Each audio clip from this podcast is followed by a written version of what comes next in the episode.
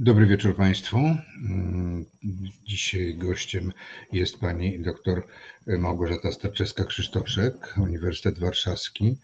E, a witam Panią, dobry wieczór. Dziękuję za przyjęcie zaproszenia. Dobry wieczór i Towarzystwo Ekonomistów Polskich. I Towarzystwo Ekonomistów Polskich, tak zaraz bym to dodał, ale w tej chwili jest to już podane.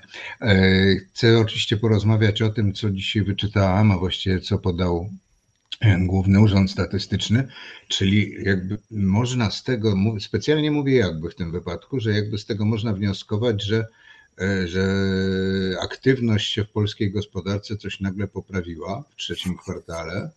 Wprawdzie niewiele, bo 1,4, a w stosunku do zeszłego roku 0,4, ale to tak wygląda, jakby coś, coś e, drgało. To jest drganie przedwyborcze, czy jak pani to ocenia?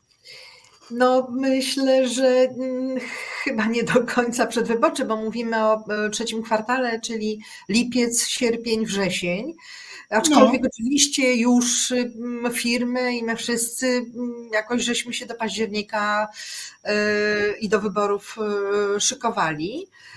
Natomiast wydaje mi się, że w lipcu czy w sierpniu no, trudno było zakładać, że wynik będzie taki, jaki, jaki jest. E, była duża niepewność. Na dobrą sprawę można zakładać było, że no, e, dotychczas rządząca koalicja pozostanie przy władzy, jak również można było zakładać, że jednak mm, nastąpi tutaj zmiana, co e, się udało i mamy szansę na nowy rząd, na nowe zupełnie mm, rozdanie. Więc Y, rzeczywiście te wyniki, y, no ale proszę pamiętać, no, wzrost y, produktu krajowego brutto, czyli wartości dóbr i usług, które wytwarzamy w ciągu tego kwartału trzeciego w stosunku do trzeciego kwartału zeszłego roku, wzrost o 0,4%, no to... To jest no błąd statystyczny.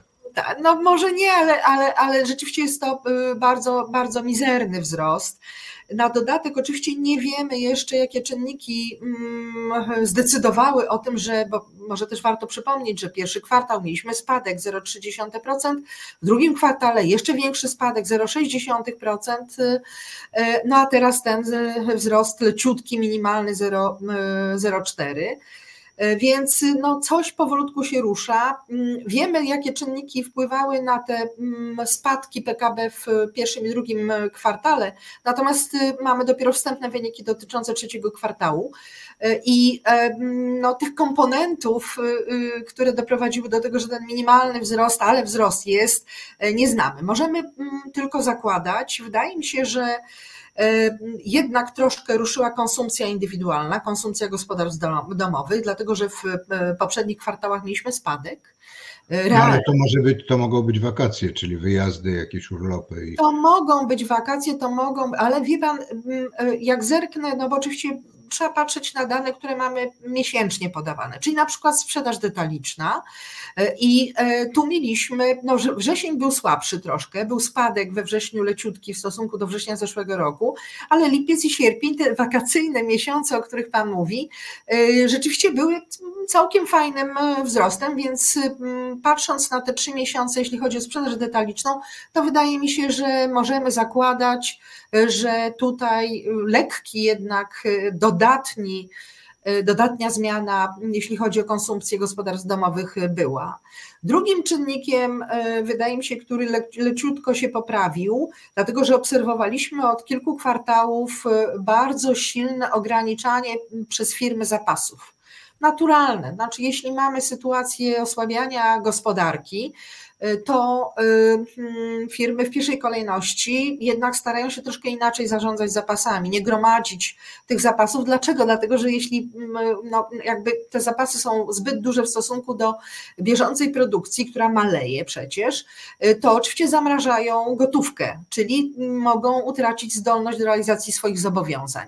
I nie mają, i nie mają, i nie widzą szans na szybką Pozbycie tak, się tego. Ale jeszcze przecież, jak cofniemy się znowu mm, kilka kwartałów y, wstecz, y, tak naprawdę koniec 2020-2021 rok, to mieliśmy duże gromadzenie zapasów dlatego że były zaburzenia w łańcuchach dostaw, więc firmy po to, żeby zabezpieczyć się przed sytuacją, że nie mają z czego produkować, po prostu robiły znacznie większe zapasy i teraz z tych zapasów schodziły. Ale też to jest taki ruch w walce z inflacją.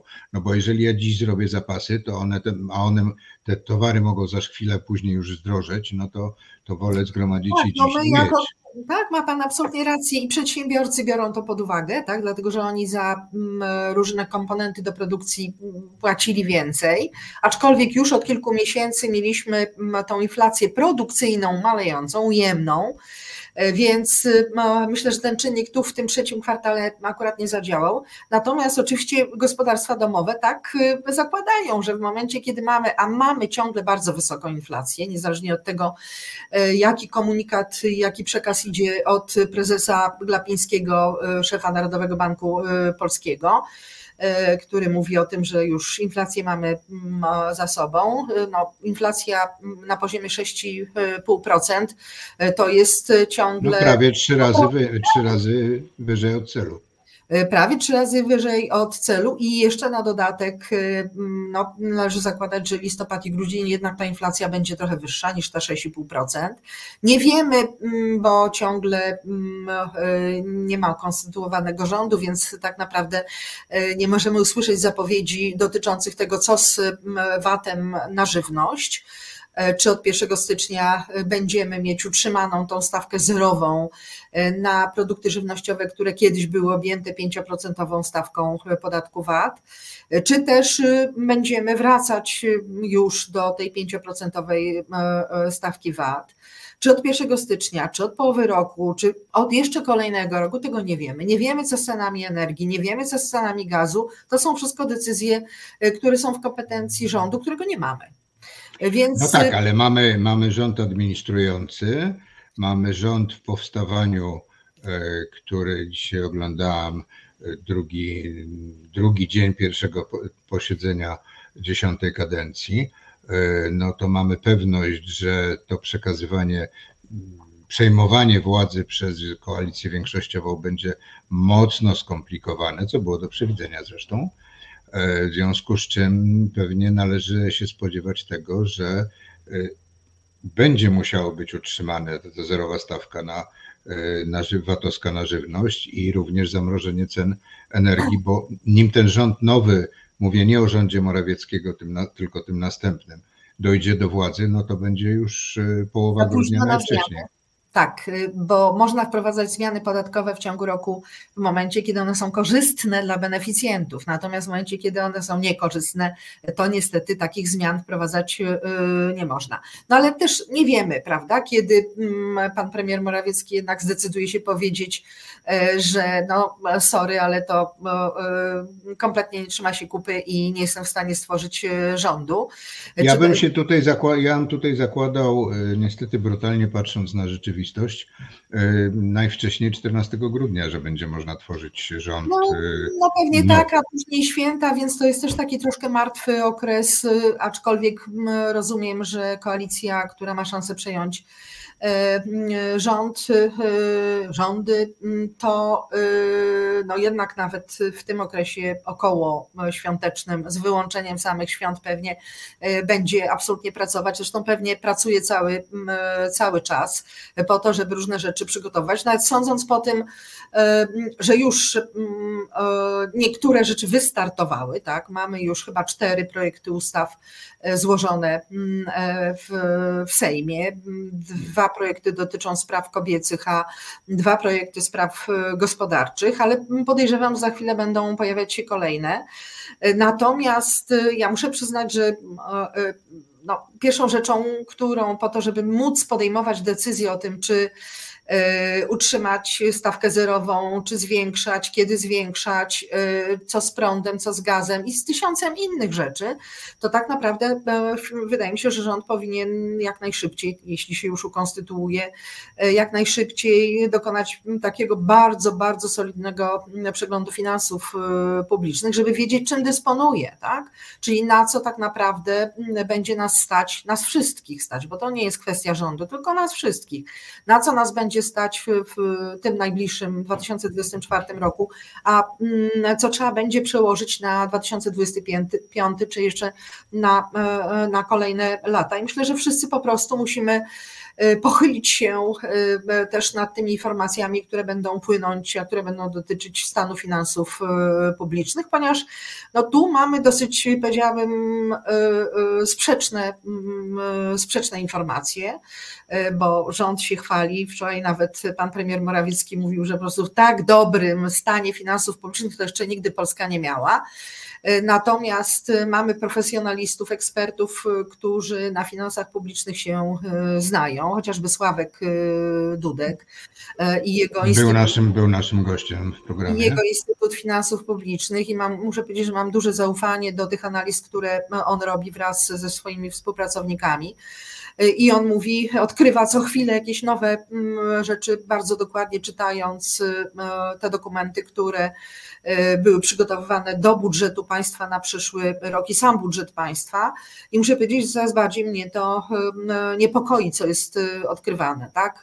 Oprócz tego, że mamy oficjalną oficjalny dokument rządu jeszcze premiera Morawieckiego, który został wysłany do Komisji Europejskiej, w którym to dokumencie jest napisane, że deficyt na przyszły rok to jest 192 miliardy złotych. Znaczy, to jest po prostu jakaś kompletnie abstrakcyjna kwota tego deficytu, więc no, pytanie, czy to już jest wszystko, czy jeszcze czegoś mm, e, nie wiemy i może się okazać, że to będzie znacznie, znacznie więcej. Obawiam się, że niestety może to być znacznie więcej. Jeśli tak, no to naprawdę trzeba będzie bardzo ostrożnie podejmować decyzje dotyczące różnego rodzaju dodatkowych wydatków, e, które zostały obiecane w trakcie kampanii wyborczej. No i to są te wydatki, które są obiecywane na początek roku, czyli tam 30% dla nauczycieli, budżetówka i różne tego typu działania. Ale e, czy sądzi Pani, że mm, będziemy mieli pewnego rodzaju powtórkę sprzed 34 lat, czyli mm, natężenie pracy parlamentu i podejmowanie e, uchwał, uchwalanie uchwał e, w okresie właśnie tuż przed samym Nowym Rokiem? Myślę, tutaj nawiązuje oczywiście do 89 roku, do hmm. planu Balcerowicza. Ja, ja, ja nie, nie, znaczy, pewnie pewne rzeczy trzeba było zrobić bardzo szybko. Natomiast ja muszę powiedzieć, że ja osobiście jestem zwolenniczką takiego solidnego pracowania nad projektami ustaw albo nad projektami nowelizacji ustaw po to, żeby nie trzeba było mm, tydzień po y, mm, już nowelizować tej ustawy, która e, e, została wprowadzona, bo po prostu pośpiech powoduje bardzo dużo błędów.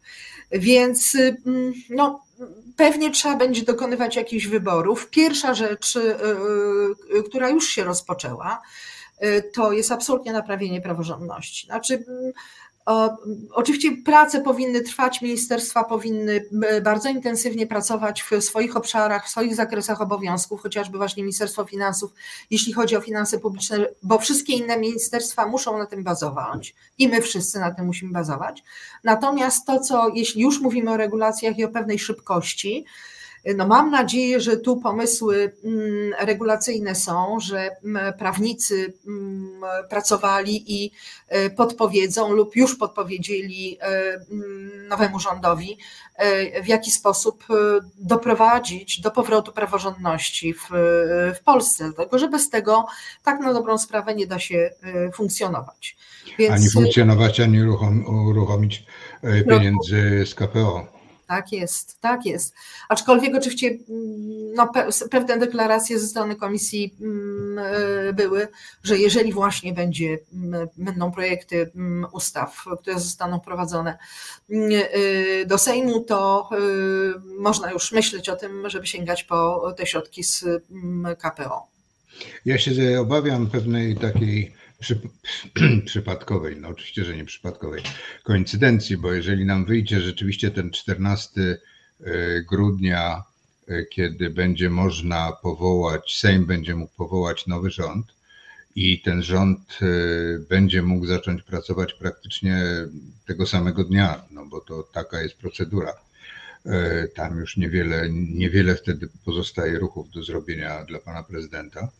Natomiast, o ile dobrze pamiętam, 14-15 grudnia również jest e, posiedzenie e, w Brukseli. I to się może bardzo nam mm, nałożyć, przesunąć negatywnie możliwości działania tam z kolei przekazywania mm, czegokolwiek. No, ale na pewne rzeczy nie mamy, na pewne rzeczy nie mamy wpływu.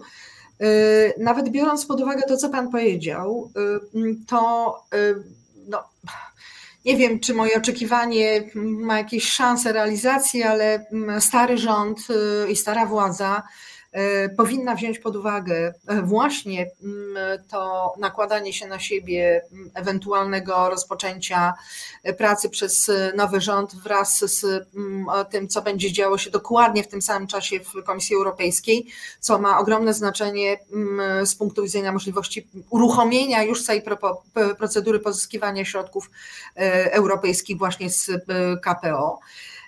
No, ale myślę, że moje nadzieje są płonne, że mm, pan premier Morawiecki i pan prezydent y, wezmą pod uwagę y, to, że wydłużanie mm, czegoś, co kompletnie nie ma racji bytu, y, tak naprawdę doprowadzi do sytuacji, w której wszystko nam się bardzo przesunie, a też może się tak zdarzyć, że jakaś część środków nie będzie możliwa do wykorzystania. Więc można tylko apelować, ale mm, nie sądzę, że apele trafiały do starej władzy po dzisiejszym e, e, tym drugim dniu pierwszego posiedzenia, to e, raczej mm, apelowanie chyba nic nie, nic nie da, bo to jest działanie tej 194-osobowej zwycięskiej grupy parlamentarnej PiSu. Raczej jest to działanie na przeciąganie, destrukcję i mm, no, walkę oksymoronami. Y, no cóż, no, ja, ja, mogę powiedzieć, nie próbując tłumaczyć y, y, jakoś to zachowanie, aczkolwiek wydaje mi się, że żadne tłumaczenie tutaj nie wyjaśnia tego, co się dzieje, że po prostu są tak zszokowani tym, że tracą wszystko, tracą władzę e, i wszystko, co się z tym wiąże, możliwość podejmowania decyzji we wszystkich obszarach, że po prostu nie potrafią sobie z tym e, poradzić, radzą sobie właśnie w taki, e, w taki sposób, który jest bardzo negatywny dla nas wszystkich, dla Polski, dla polskiej gospodarki, dla polskich gospodarstw domowych, dla polskich firm. Czy pani sądzi, że te różne ruchy, które są wykonywane w obszarze no, bardziej finansów, nawet no, gospodarki i finansów, mhm. czyli takie przenoszenie pana Patkowskiego na prezesa e, spół, e, kolejnej spółki. Czy to jest. To jest pierwsze, agencja rządowa. To jest agencja, agencja rządowa, no właśnie. która ale zajmuje to, się kwestiami audytu. Mhm. Ale nie spółki, tylko agencji, przepraszam. E, natomiast chodzi mi o to, czy to będzie można w jakiś sposób odwrócić. U, uporządkować, chciałem powiedzieć. No, odwrócić. E, wie pan, no to pewnie prawnicy jednak muszą zajrzeć e, do zapisów mówiących o mm, tych różnych agencjach e, rządowych, o tym, w jaki sposób się powołuje, odwołuje mm, szefostwo no, tych mm, agencji i zobaczyć, co, co można zrobić. E, może warto przypomnieć akurat, że mm, w kontekście tej y, agencji, która zajmuje się mm, firmami audytowymi, mm, że no tuż prawie przed wyborami, bo jeśli dobrze pamiętam, to lipiec czy sierpień, y, jeszcze ten stary rząd próbował wrzucić y, taką regulację, która nakazywałaby, na szczęście to zostało powstrzymane, która nakazywałaby przekazywanie do tej agencji absolutnie wszystkich danych audytowanych firm, wszystkich. E, dzisiaj jest tak, że oczywiście te dane audytowane muszą być trzymane przez audytorów e, w firmach e, audytorskich. I w momencie, kiedy mm, prawo tego wymaga, mm, może na przykład od prokuratora pójść zapytanie do firmy audytorskiej, która audytowała jakąś spółkę, co do której prokuratora ma wątpliwości, o mm, przekazanie właśnie tych wszystkich dokumentów. No, Szczególnie finansowych. Poufnych. Ogromna część z tych dokumentów to nie są bilanse, rachunki wyników czy rachunki przepływów pieniężnych, które są publikowane. E, tylko to są bardzo poufne mm, dokumenty. I oczywiście, jeśli prokuratura występuje, to, to firma audytorska musi przekazać te wszystkie dokumenty. Natomiast to był pomysł na to, żeby mm, audytorzy z automatu, chyba w ciągu 30 dni po zakończeniu audytu, przekazywali wszystkie, absolutnie wszystkie z najbardziej poufnymi dokumentami, dokumenty właśnie do tej agencji mm, audytowej. audytowej. I no, to, to jest w ogóle niebywałe. Znaczy, ma się, ktoś miałby, jakieś ktosie, tak, miałyby dostęp do no, takich mm, informacji, które nigdy nie powinny użyć światła e, dziennego. Już nie mówię oczywiście o kwestiach jakichś biznesowych, bo jakaś przetargach, cenach zawiera umowę z jakąś inną firmą e, na, dotyczącą współpracy, ale ta, tam są także dokumenty takie bardzo wewnętrzne, czyli jak się zarządza, jakie są ryzyka wewnętrzne. Znaczy po prostu tak jakby rozebrać do naga człowieka e, i jeszcze w bebechach mu e, grzebać i wszystko można było zobaczyć. No, takie pomysły ta władza miała. Więc... No ale to jest Pegasus przeniesiony na gospodarkę, no, trochę, finanse, trochę, tylko taki arebur. Mhm. Tak, trochę, trochę absolutnie ma pan, ma pan raz, więc mam nadzieję, że tego typu pomysły, nawet jeśli pan Patkowski będzie musiał zostać, bo tak regulacje będą stanowić, bo dobrze by było, abyśmy robili wszystko absolutnie zgodnie, zgodnie z prawem na tyle, na ile e, będzie nam prawo pozwalało, żebyśmy postarali się to wszystko poporządkować. Więc jeśli nawet pan Patkowski zostanie Mm, szefem e, e, po zmianie władzy, e, no to mm, dobrze by było mm, wymyśleć jakiś sposób na to, żeby też kontrolować, co tam się, co tam się dzieje. Czy ma to związek, albo jaki ma związek z tym odebranie licencji na audyt jednej z dużych firm z czwórki? Ale to z tego co y, pamiętam, y, to zostało anulowane. E, czyli y, rzeczywiście była decyzja, żeby mm, odebrać możliwość audytowania, bo to jest jedna z większych firm w ogóle doradczych, tak? Audyt jest jednym z komponentów tego doradztwa.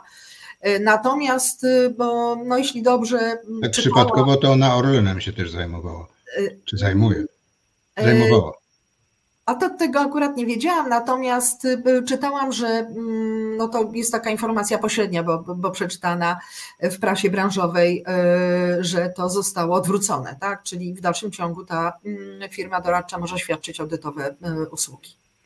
Czy to jest w takim razie po prostu taki skok na posiadanie pełnych informacji o tym, co będzie się działo w gospodarce, co może się dziać w gospodarce w przyszłych latach?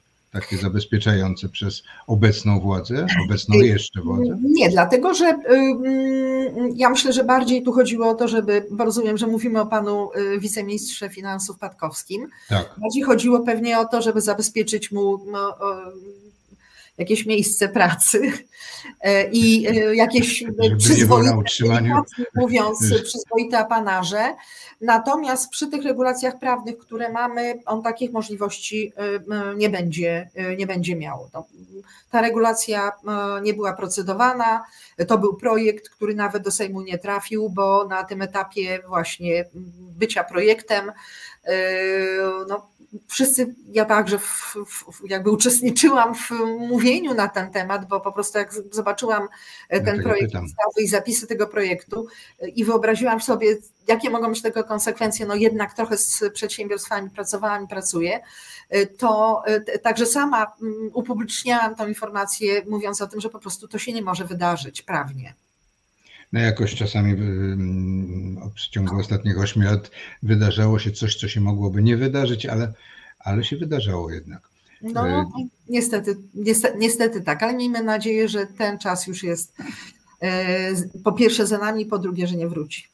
E, czy ma Pani taką, tak pomysł, myśl, przemyślenie, co z gospodarczych, że tak powiem, przedsięwzięć z, największych przedsięwzięć pisowskich powinno być e, no, przynajmniej mocno e, przejrzane, jeśli nie zredukowane.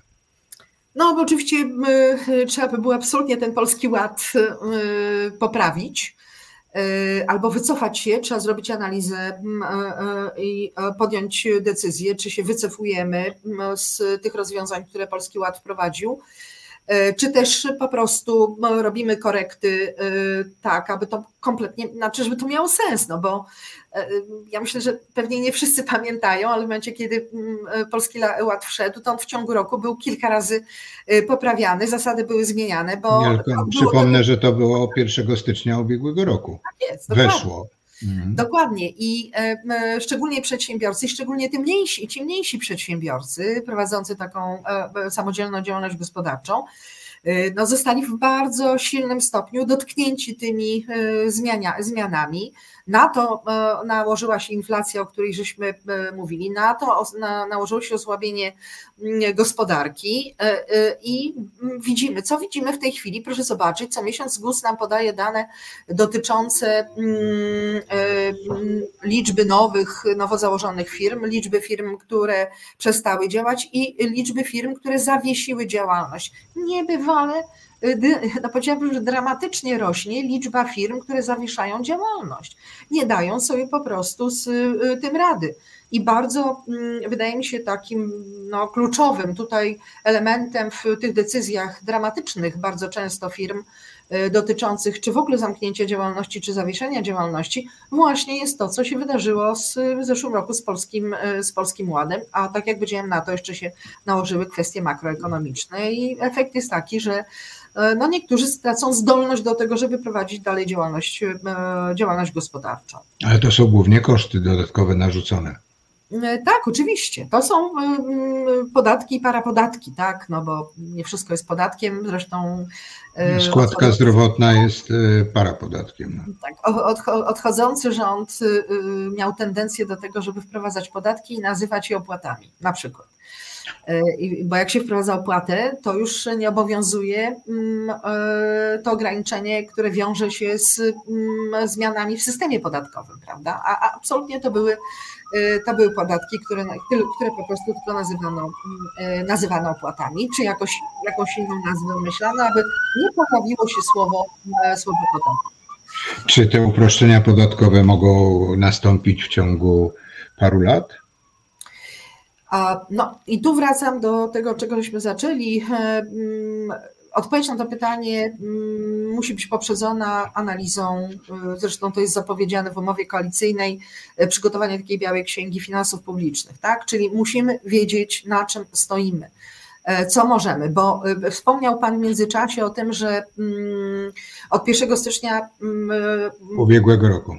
Nie, nie, od 1 stycznia przyszłego roku Y, koalicja, mm, y, która będzie rządzić, y, zobowiązała się do podwyżki chociażby dla nauczycieli o 30% i generalnie dla sfery budżetowej. Ale rzeczywiście absolutnie, znaczy poziom dochodów, poziom wynagrodzeń nauczycieli jest tak niski, a proszę pamiętać, i, i ja myślę, że jakby wszyscy rozumiemy, że mm, jeśli wydajemy pieniądze na edukację, to nie jest koszt, to nie jest wydatek, to jest inwestycja.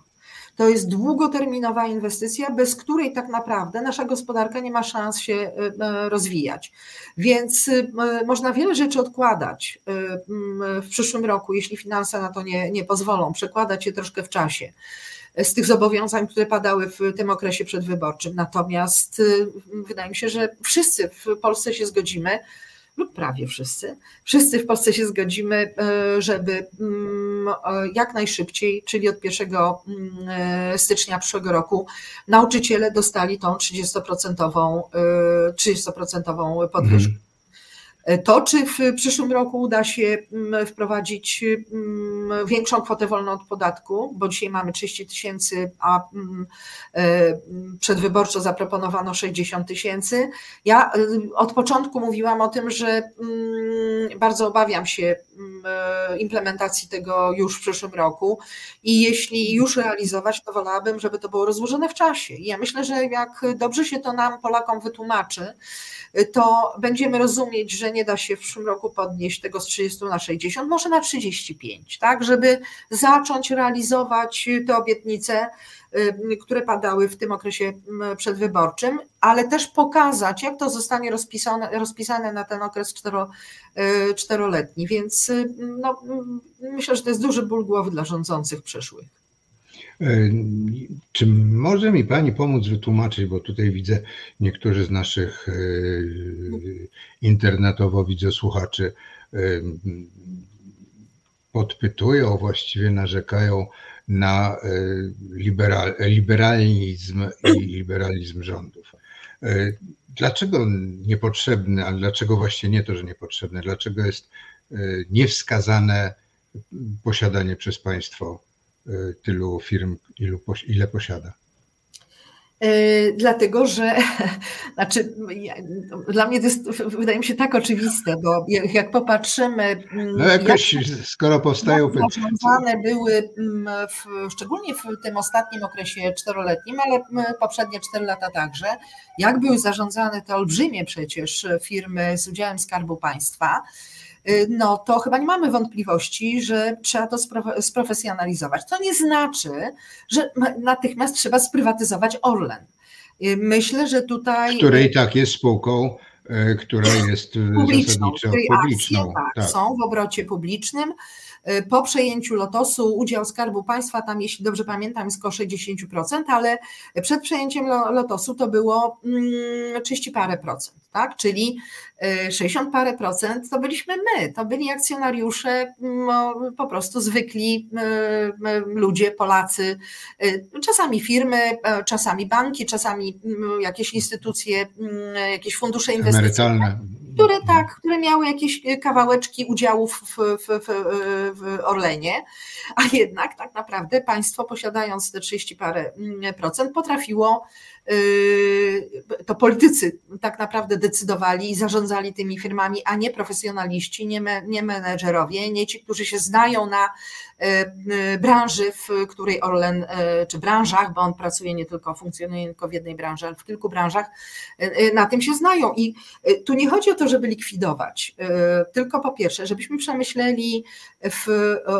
jakich obszarach rzeczywiście państwo powinno być obecne. Energetyka, myślę, że się wszyscy zgodzimy. Tam, gdzie to jest strategiczne dobro, a energia elektryczna jest absolutnie takim strategicznym dobrem, y, tam rzeczywiście państwo powinno mieć szansę na kontrolowanie e, tego, co się dzieje, ale zarządzanie to operacyjne powinno być realizowane przez profesjonalistów. E, I tutaj naprawdę trzeba sporo zmian zrobić mm, po to, żeby management, kierownictwo firmy to byli profesjonaliści, żeby w Radzie Nadzorczej byli także profesjonaliści, co nie znaczy, że nie mają być tam przedstawiciele e, właściciela, którym jest też skarb, e, skarb państwa. Ale przecież skarb państwa może wyznaczyć jako swojego przedstawiciela w Radzie Nadzorczej, po to, żeby kontrolował, pilnował interesu nas wszystkich e, poprzez e, właśnie Radę Nadzorczą, wyznaczyć absolutnie profesjonalistę, nie urzędnika, e, który no, z całym szacunkiem może mieć ogromną wiedzę w różnych obszarach, ale na zarządzaniu, szczególnie na tym poziomie strategicznym, pewnie tej wiedzy specjalnie dużej Y, dłużej nie ma, więc mm, to nie znaczy, że mamy likwidować y, mm, e, firmy, które mają y, w swoim akcjonariacie e, skarb państwa. Ale to też nie znaczy, że mamy zwiększać udział. Mamy po prostu sprofesjonalizować to wszystko i e, doprowadzić do sytuacji, w której firmy będą zajmować się działalnością, którą się powinny zajmować. Zwiększa, zwiększającą wartość tych firm. A nie, a nie podejmować decyzje i wydawać pieniądze na rzeczy, które absolutnie z tą działalnością biznesową nie mają nic wspólnego. E, czy jesteśmy w stanie mieć takie zespoły ludzkie, e, które byłyby zarządzały właściwie, a nie politycznie? Właściwie mówię to o ekonomicznym roz, mm, no, Zdecydowa zdecydowanie, y, zdecydowanie tak. Y, myśmy mieli nawet w Orlenie, mm, e, mimo że Skarb Państwa miał tam e, cały czas udziały, myśmy mieli przecież y, naprawdę bardzo dobrych menedżerów, którzy firmą zarządzali, znali się na biznesie, tym konkretnym biznesie umieli to robić i Orlen się, w, akurat tu mamy ten przykład Orlenu, ale to nie jest tak. jedyna spółka z udziałem Skarbu Państwa, Mamy inne spółki energetyczne, mamy KGHM, Polską Miedź, tak? No, azoty. Mamy banki przecież, w których Skarb Państwa ma spory spory udział, więc naprawdę to trzeba bardzo poważnie przemyśleć i absolutnie nie wylewać dziecka e, z kąpielą, e, bo tak jak powiedziałam, tu nie chodzi o to, żeby to sprywatyzować, tylko sprofesjonalizować. I na rynku mamy, bo jak popatrzymy, jak to działa w, nie wiem, w Stanach, w Wielkiej Brytanii, no, w Niemczech, we Francji, E, z reguły jest tak, że do rad nadzorczych są powoływane osoby, które pracowały w biznesie, osiągnęły pewien e, naprawdę bardzo wysoki poziom zawodowy. Zakończyły działalność biznesową, przeszły na emeryturę, mają ogromną wiedzę. Dlaczego z tej wiedzy nie skorzystać? Mamy ogromną liczbę menedżerów, którzy przeszli na emeryturę E, ale mają ogromny dorobek, warto się temu przyjrzeć i e, to ich wciągnąć w mm, e, no może nie bezpośrednio zarządzanie, ale nadzór właśnie poprzez mm, zaangażowanie ich w rady nadzorcze. Jak przekonać nieprzekonanych albo jak przekonać, jak to mówił dzisiaj pan Czarnek, 7 milionów 660 tysięcy osób, które głosowało na PiS, do tego, że państwowe nie znaczy dobre? Y, państwowe może znaczyć dobre. Państwowe może znaczyć y, dobre, jeśli jest profesjonalne, tak? Y, mm, jak przekonać? No, nie ma innej metody, wedle mnie, może się mylę, mam nadzieję, że się mylę, że nie ma innej metody, niż jednak dobra komunikacja, czyli jednak mm, sprofesjonalizowanie publicznych, tak zwanych publicznych dzisiaj, tak zwanych publicznych mediów. Y, tak, żeby, e, no bo wydaje mi się, że spora część z tego ponad 7, 7 milionów. 7660. Tak, no prawie 8 milionów y, wyborców zapewne w dużej mierze korzysta tylko i wyłącznie, nie korzysta z portali, na których może e, dowiedzieć się o jakiejś konkretnej sprawie z różnych punktów widzenia, tylko korzysta z telewizji publicznej, tak zwanej publicznej. I i e, mm, e, nie korzysta z innych telewizji, nie korzysta, czy nie słucha radia innego niż, niż publiczne. Szczególnie osoby starsze, tak? Rzadko sięgają do internetu. Tu mamy ogromną różnorodność, już nie mówię o telewizjach, tak? Ale czy, czy, czy o radiu, ale w internecie mamy ogromną różnorodność programów, w ramach których można dowiedzieć się różnych y, y, rzeczy, spróbować zrozumieć, jak, jak, jak wyglądają pewne mechanizmy dotyczące gospodarki. Y, mamy duży wybór. Natomiast oczywiście starsze osoby no, nie sięgają do internetu e, tak często jak, jak młodsze e, osoby, nie poszukują tam wiedzy, nie poszukują tam informacji, więc no, tak Przyjmują naprawdę, tylko to, co dostają. Jedynym kanałem są e, to oficjalne publiczne, publiczne media i tam trzeba po prostu E, wprowadzić programy, które będą e, w sposób jasny, czytelny, spokojny e, prezentowały to, co dotyczy gospodarki, będą wyjaśniały, dlaczego coś jest dobre, a dlaczego coś jest niedobre. Oczywiście na, na podstawie analiz, na podstawie twardych danych, na podstawie danych głównego, naszego Głównego Urzędu Statystycznego. To wszystko można naprawdę bardzo dobrze, mm, fajnie zaprezentować tym, którzy korzystają z, z telewizji czy z radia, radia publicznego, po to, żeby trafić powolutku, powolutku zacząć mm, przekazywać te informacje, które do tej pory do nich nie, docieka, nie docierały.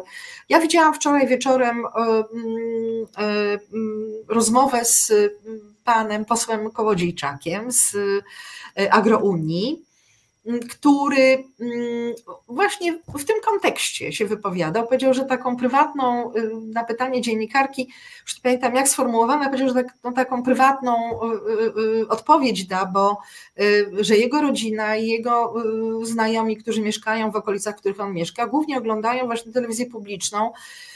I nie mogą zrozumieć, że on im opowiada zupełnie inne rzeczy, tak, niż oni słyszą w telewizji i jak to jest. Czyli musi być ten moment, w którym e, no, no ci, którzy do tej pory mieli jedyne, jedno źródło informacji, zaczną stawiać sobie znaki zapytania. To, starają się, będą się starać dociekać, jak to jest naprawdę, tak?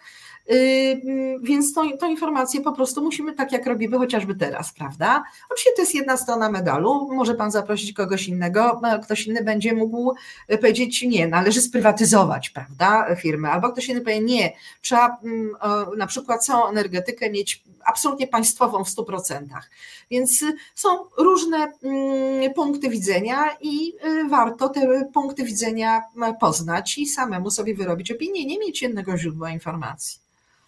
No właśnie, dzisiaj słuchałem, y, y, oglądając te posiedzenie popołudniowe, y, podpatrywałem również TVP Info, które nie dawało transmisji bezpośredniej sali sejmowej, tylko dawało. Wczorajszych. Dokładnie, dokładnie tak. Dawało fragmenty, które od razu omawiało oddawało później, chwilę później, to chwilę później trwało. Więc to już jest manipulacja na, delikatnie mówiąc, nie na 40 fajerek, tylko na 100 fajerek, e, która, która jest niedopuszczalna. Tak mi się przynajmniej wydaje. E, z, z kolei. No więc właśnie, e, czy y, myśli Pani, że mm, my jesteśmy w stanie odrzucić w jakiś sposób coś, co się. Ja tu bardzo często w programach, jak rozmawiamy, słyszę ciągle tak, a Balcerowicz zniszczył, y, ludzie stracili pracę, te przedsiębiorstwa zostały zamknięte, ten nasz dzielny przemysł stoczniowy, huty, etc., etc., cała ta wielkość, y, podejrzewam, że nie pamiętana w ogóle. Y, czy my jesteśmy w stanie jeszcze przekonać nieprzekonanych? Ale wie pan, ludzie mają różne opinie, tak? Więc na pewno jakaś część ciągle y, będzie myśleć, y, y, że Balcerowicz musiał, musiał odejść, czy powinien był odejść. Przepraszam, to cytat z jednego z. Z Lepera. O, Głównie właśnie. z Lepera. Mhm. Z Lepera. Mm, no mamy jakby różne postrzeganie, mamy różne postrzeganie rzeczywistości ale ja tych, którzy mm, mówią o tym, że, to, że Balcerowicz zniszczył cokolwiek, tak? I że to wszystko, co się działo po 90 roku, to było tak naprawdę jedno wielkie zniszczenie żeby popatrzyli, tak, jak wyglądało ich życie, życie ich bliskich, życie ich przyjaciół. Życie Najczęściej ich to mówią ludzie młodzi, którzy y, pewnie mają 34, 30 pod 40, w związku z czym nie pamiętają. Mm, okej, okay, to niech zapytają swoich dziadków, y, jak to wyglądało, a jak to wygląda, mm, jak to wygląda dzisiaj. Y, no po, po prostu mm, wydaje mi się, że tak żeśmy dużo osiągnęli. Y, oczywiście były gorsze momenty i lepsze momenty, jak zawsze. Gospodarka ma to do siebie, że rozwija się cyklicznie, czyli mamy okresy, kiedy ona rośnie, i później w naturalny sposób jest ten okres słabszej e, e, koniunktury, tak, wolniej rośniemy, albo nawet mamy ujemne e, wzrosty, tak? czyli spadki naszej wartości dóbr, które wytwarzamy, spadają w stosunku do, do porównywalnego okresu z roku poprzedniego. E, ale jak popatrzymy na to, co się wydarzyło od 90 roku, to my jesteśmy z, tak jak powiem, e, fluktuacją, ale my cały czas się wznosimy, tak? E, I Nawet oczywiście... tak jak dzisiaj te podane te dane o ten no. 0,1, nie, 0,4 0,4. Rok do roku 0,4 rok do roku. w kwartale, tak. tak, a 1,4 w stosunku do drugiego kwartału. Ale to w kolejnym roku, jeśli no nie wyda, proszę pamiętać, że też mamy go politycznie bardzo trudną sytuację. Tak? Po pierwsze, wojna e, e, za polską granicą, po drugie, mamy nowe źródło niepokoju, no, niepokoju konfliktu. No, nie wiemy, w jaki sposób to się będzie rozwijać. E, bo to może być naprawdę bardzo groźne, a może uda się mm, poprzez różnego rodzaju negocjacje i naciski międzynarodowe doprowadzić jednak do stłumienia mm, i oby jak najszybciej e, z punktu widzenia mm, cywilów, którzy po prostu e, no, znajdują się w bardzo trudnej sytuacji, więc mówimy o Bliskim, Bliskim Wschodzie. Przed nami w przyszłym roku wybory w Stanach Zjednoczonych, a proszę pamiętać, no, my tak mówimy często, że w Stanach Zjednoczonych mały motylek machnie skrzydełkiem, a u nas w, w, w, Burza. w świata wichura się robi, prawda? I są wybory mm, prezydenta. Nie wiemy, mm, kto, kto wygra. Może być bardzo różnie. Mamy... Na razie nie wygląda to różowo. Mm, nas też nie wyglądało różowo, a jakoś, jakoś, jakoś się udało. Natomiast przecież cały czas mamy no, może nie konflikt, ale taką też niestabilną sytuację w relacjach między Stanami Zjednoczonymi a Chinami. Mamy apetyt Chin na Tajwan, na co jakby Stany nie do końca chcą się zgodzić. Myślę, że jakby cały świat niekoniecznie chciałby się na to, na to zgodzić. Dzisiaj chyba, w, no, dzisiaj, wczoraj w Economist, The, The Economist, w, w była informacja o mm, tym, czego można się spodziewać, w, czy takie prognozy mówiące o tym, czego można się spodziewać w przyszłym roku tak globalnie, bardzo, bardzo, ciekawa, krótki, bardzo ciekawy, krótki tekst, ale on się zaczynał od ciekawej informacji, nie, nie miałam pojęcia, myślę, że większość z nas nie ma pojęcia, w przyszłym roku będzie 70, 70 wyborów na świecie. Czy, proszę zobaczyć, też mogą następować zmiany, prawda, y, polityczne, nowy, nowe układy będą musiały się tworzyć. To wszystko będzie wpływać na tą naszą rzeczywistość. Dalej, mówimy o no, gospodarce. U nas, u nas jak na razie to tylko dwa, dwa razy będą wybory tylko? samorządowe i europejskie. Tylko nie, no aż tylko. dwa, aż, aż dwa, bo to oznacza, no że Bywało, bywało więcej. Tak, bywało, takie, bywało napięcie, takie napięcie będzie się do czerwca y, niestety utrzymywało. Trudno będzie rządzić oczywiście też, y, co jest oczywiste, y, ale może warto dodać jeszcze mm, jeden wątek do, do tego, czego się należy spodziewać, czysto, czysto związany z gospodarką. No niebywale szybko mm, rozwija się sztuczna inteligencja i potencjał, który w niej tkwi, jest olbrzymi.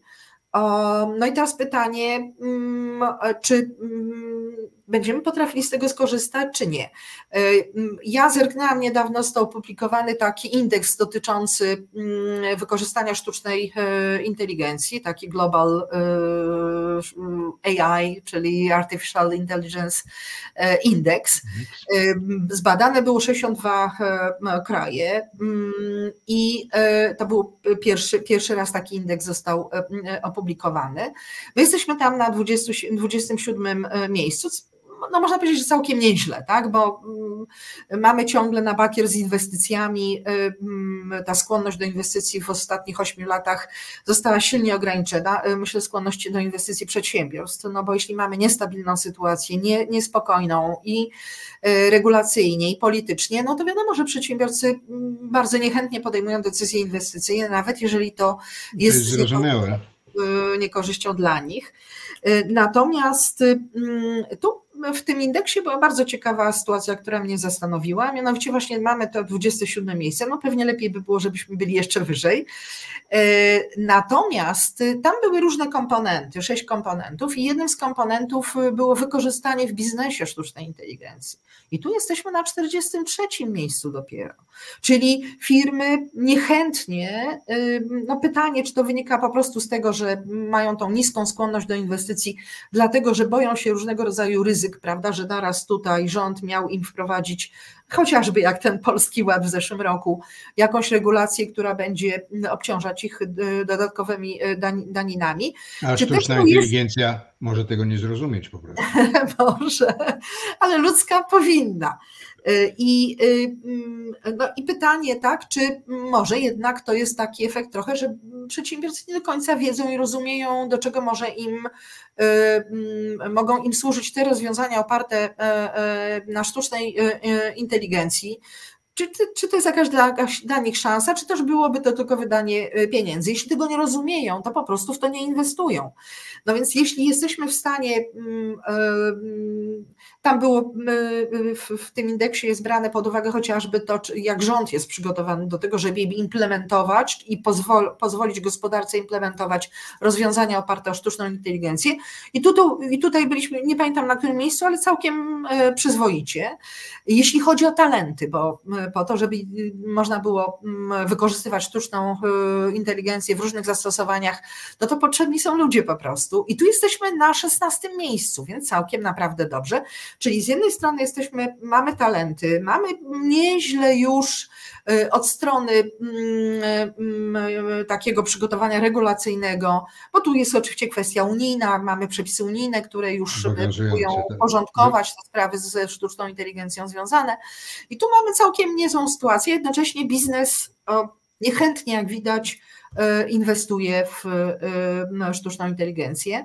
No i teraz, no mówię, to są kolejne wątki, które musimy brać e, pod uwagę. Już nie mówię o tym oczywiście, że, bo najczęściej jak się mówi o sztucznej inteligencji, to pytanie, czy ona mm, no, będzie wpływać na rynek pracy, czy będzie nas wypychać z rynku pracy. No pewnie z niektórych zawodów tak, ale będą powstawać inne zawody, tak? Więc z tych wątków, które stoją przed nami, globalnych i technologicznych, technologicznych i wewnętrznych, politycznych jest bardzo, e, bardzo mm, dużo. Nawet e, właśnie takie, o których już rozmawiali, chociażby co zrobić ze spółkami, w których e, Skarb Państwa ma udziały, po to, żeby one naprawdę dobrze, na korzyść, z korzyścią dla nas wszystkich funkcjonowały. A które nie muszą być państwowe, niektóre. Jeszcze by się przydało tej sztucznej inteligencji trochę dołożyć do edukacji żeby młodzi ludzie wiedzieli, jak z niej korzystać, a niekoniecznie jak e, nauczyć uczyć się na pamięć jedynie tego, co jest w obecnych podstawach programowych, ale to też jest praca na lata i to jest no, du, duża praca, która czeka e, nowy. Edukacja, edukacja, jeszcze raz edukacja. Znaczy, tak, mówiliśmy tu o tym wątku mm, wzrostu wynagrodzeń, podniesienia wynagrodzeń 30%. Y, ale po prostu to jest, tak jak powiedziałam, inwestycja. Musimy zrobić wszystko. Pieniądze to jest jedna rzecz, ale też mądre mm, programy, y, korzystanie też z różnego rodzaju programowania. Mm, muszę powiedzieć, że no podoba mi się ten pomysł, który chyba nawet w umowie koalicyjnej został zawarty, a mianowicie odciążenia dzieciaków od odrabiania, tak. odrabiania lekcji. Pomysł na to, aby nauka trwała taka sformalizowana, cztery dni, a piąty dzień e, był bardziej taki mm, budowania doświadczeń, tak? czyli też nauka, e, też szkoła, ale e, w zupełnie innym trybie, czyli nie siedzimy na lekcji, tylko próbujemy pracować w zespołach, rozwiązywać jakieś problemy, które są realnymi problemami, wydaje mi się, że to jest całkiem dobry kierunek i ważne, żeby to udało się e, zaimplementować. A dzieciaki sobie, muszę powiedzieć, świetnie radzą z nowymi technologiami. E, czym młodsze, tym lepiej.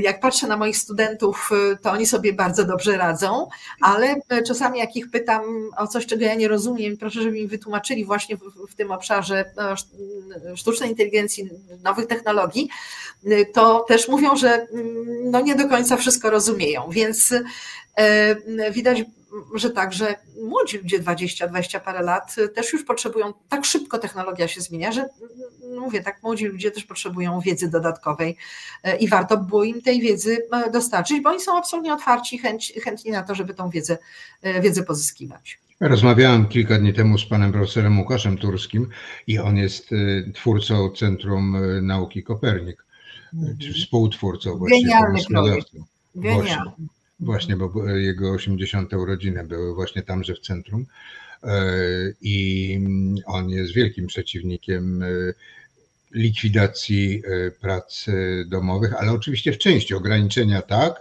ale nie całkowitego likwida całkowitej likwidacji ze względu na konieczność samodzielnego myślenia, którego jednak te prace domowe mogą w jakiś sposób uczyć. No pod warunkiem, że są tak sformułowane, a nie jest to odklepywanie mm, czegoś bardziej formalnego.